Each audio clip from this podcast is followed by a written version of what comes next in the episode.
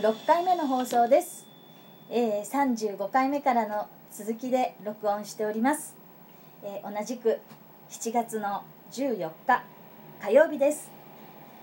はい、えーお話の続きですけれども、えーそのね、えーペットショップにね、えー陳列されてるあのー子犬とか子猫ちゃんたちがどこから来てるかっていうのをあのー皆さんご存知ですか、えーあの子たちはパピーミルっていうあのまあ可愛らしい名前に聞こえるけれどもこれは、えー子猫子犬工場みたいな感じで、まあ、繁殖場から来てるんですよね。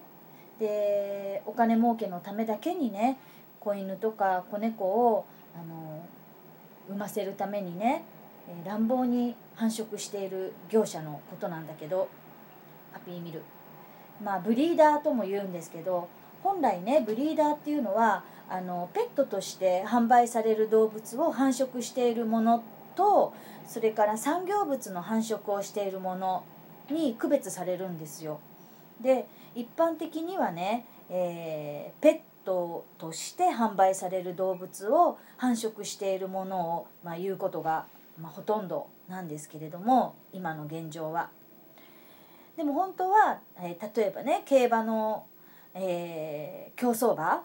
をあの育成するとかそういったその競走馬の健康管理をする人をあのブリーダーとかそういうふうにも言うんですけどまあそうやってブリーダーと名乗っていながら実は悪質な、えーパピーミルだったっていうこともたくさんあるんですね。うん、で、えーまああのその、まあ、パピーミル繁殖場なんですけどね。その繁繁殖場にいる繁殖犬のお話なんですけれども、えー先ほども言いましたお金儲けのためにね悪質な繁殖業者にあの子犬を産まされるあの繁殖犬。で、えー繁殖犬はね子犬を産む、うん、道具道具としてね扱われていて十分な食事も与えられなかったりあの糞尿が放置されたね不衛生な狭いケージに閉じ込められて、まあ、繁殖期を迎えるたびにね繁殖させられているとか外にねケージから出してもらえることもなくですよ、うん、なんとギリギリにまあそうやって生きているっていったようなね、まあ、悲惨な状態なんですねこれが現実に今も。で、えーまあこの原因はあの日本の場合はねやっぱりあの劣悪な環境の下で繁殖を、まあ、繰り返しさせられているっていうのはあのペットのその流通がねそのシステムがね、えーまあ、生体販売ですよね。としてあのブリーダーがね繁殖業者のあの規制とかそういうものも全く不十分ででそういう規制がないからね、うん、だからあのそういうことが原因っていうふうに、まあ、関係してるって、えーいうことなんですよ。うん、であのその生まれたねパピーミルで生まれた子犬たちがあの大量生産されて大量消費されてであのその子供たちのね流れどういうふうなルートで行くかって言ったらあのほとんどがペットショップに行くんだけどその前にそのペットオークションっていうのがあってそこで競りにかけられるんですよ。であの人気犬種の子犬はあのすごい高値で売られてであのペットショップのバイダーバイヤーにあの競り落とされてね、うんまあ、競り落とされるわけです。でペットショップに並んで、まあ、その並んだ子犬たちの売れ時っていうのもあってもう2ヶ月から3ヶ月以内生まれてからねそれぐらいのまだまだお母さんのおっぱいが必要な子犬たちがあのペットショップに並んでとても短い、まあ、あの期間で販売されるわけ。で売れ残った子犬っていうのは、まあ、引き取り屋っていう、まあ、言われる業者に渡されてね新たにねまたペットオークションで競りに落とされるんですよ。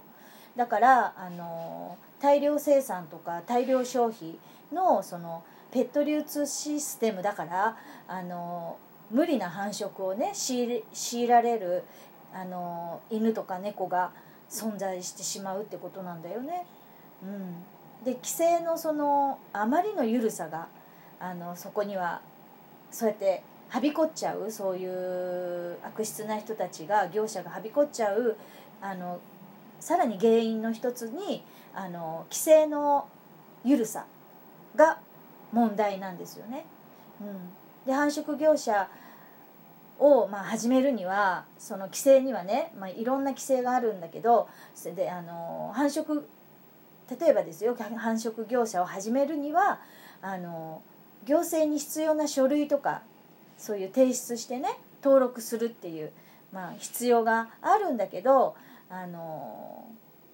それさえもねあの登録せずに行っちゃってる悪質な業者もいればあのそれ以前にねその特別なそういった試験を受けたりあの資格があが必要であのそうやってあの必要な書類書類を用意する。そういう資格がある人が必要なあの書類を用意するっていう決まりでもないからあの誰でも簡単にブリーダーになれちゃうんですよね。極端に言ったら私でもなれちゃうわけ。うん、そんであのまあ、そういうことから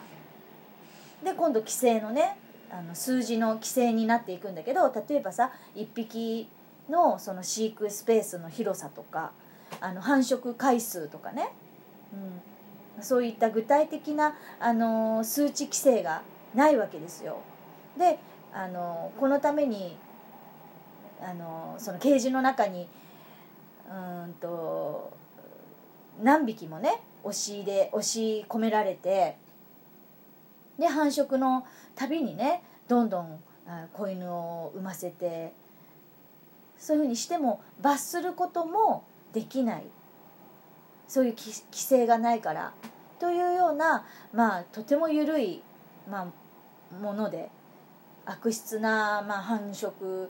業者はまあ後を絶たないっていうのがあの現状なんですよね。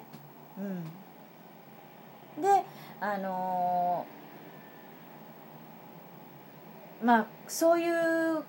ことが問題であの環境省のその動物の飼育にね関する、えー、管理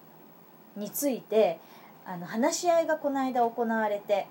えー、で、まあ、検討会っていうものなんですけどあの環境省の、まあ、偉い人たちが集まって、まあ、環境総理か環境大臣といえばね小泉進次郎環境大臣だけどこの方はね来なかったんだってこの日7月10日に行われたんだけど、うん、でまあ検討会ですからそういった規制がない中であのどういうふうに数字をちゃんと規制化してあの悪質業者がないようにしていくかっていうことも検討されたわけなんですけどで結局あのその数値っていうのはあまりあの変化がなくそのまま続行していくだろうっていう結果で終わっちゃったんですその話し合いが。で、えーと、今年の夏の終わる頃に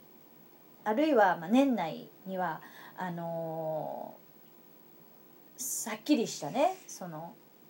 繁殖場でのあの規制が、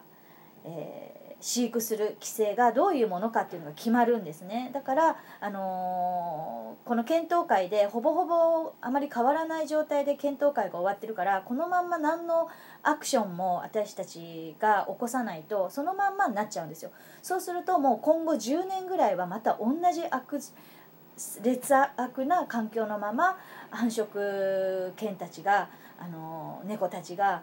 暮らしていかなきゃいけないっていうあの現実が待ってるからここは何とかしなきゃいけないっていうことであのいろいろなね、えまあ、保護団体とかボランティアで活動している団体の方たちがあのいろいろアイデアを出し合って、えー、こうや経験上からね、えー、せめてねペットショップもなくならない、あの、繁殖業者もなくなれないのであればあのせめてその繁殖されてる、え犬たち猫たちが少しでもあのまあ繁殖犬で猫でいる限り幸せではないって断言できるけどでもせめてねその過酷なあの環境の中でも少しでも楽にいられるようにっていうことであの定めた数数字の規制があってでそれがねあの、まあ、何項目かあるんですけれども、えー今からね1個ずつこれをお願いします。このようにお願いしますっていうことであのはがきに書いたりそれから、えー、メールでねアクションするっていうあの活動をしてるんですけれどもでこれは誰に出してるかって言ったらあの環境大臣小泉進次郎環境大臣とかそれからまあ数値規制をあの取り締まる、まあ、キーパーソンでもある永田室長とかあのそういう環境省の、まあ、お偉いさんたちにメールなりはがきなり出す100万通を目標に、えー、夏いっぱいまでに頑張って出そうっていう動きなんですね。うん、であそうそのまあ数字の規制がどういうものかっていう話をあのするのがちょっと間に合わなくなったからまた、えー、37回目の、えー、放送にすぐつなげていきますので、えまた聞いてください。よろしくお願いします。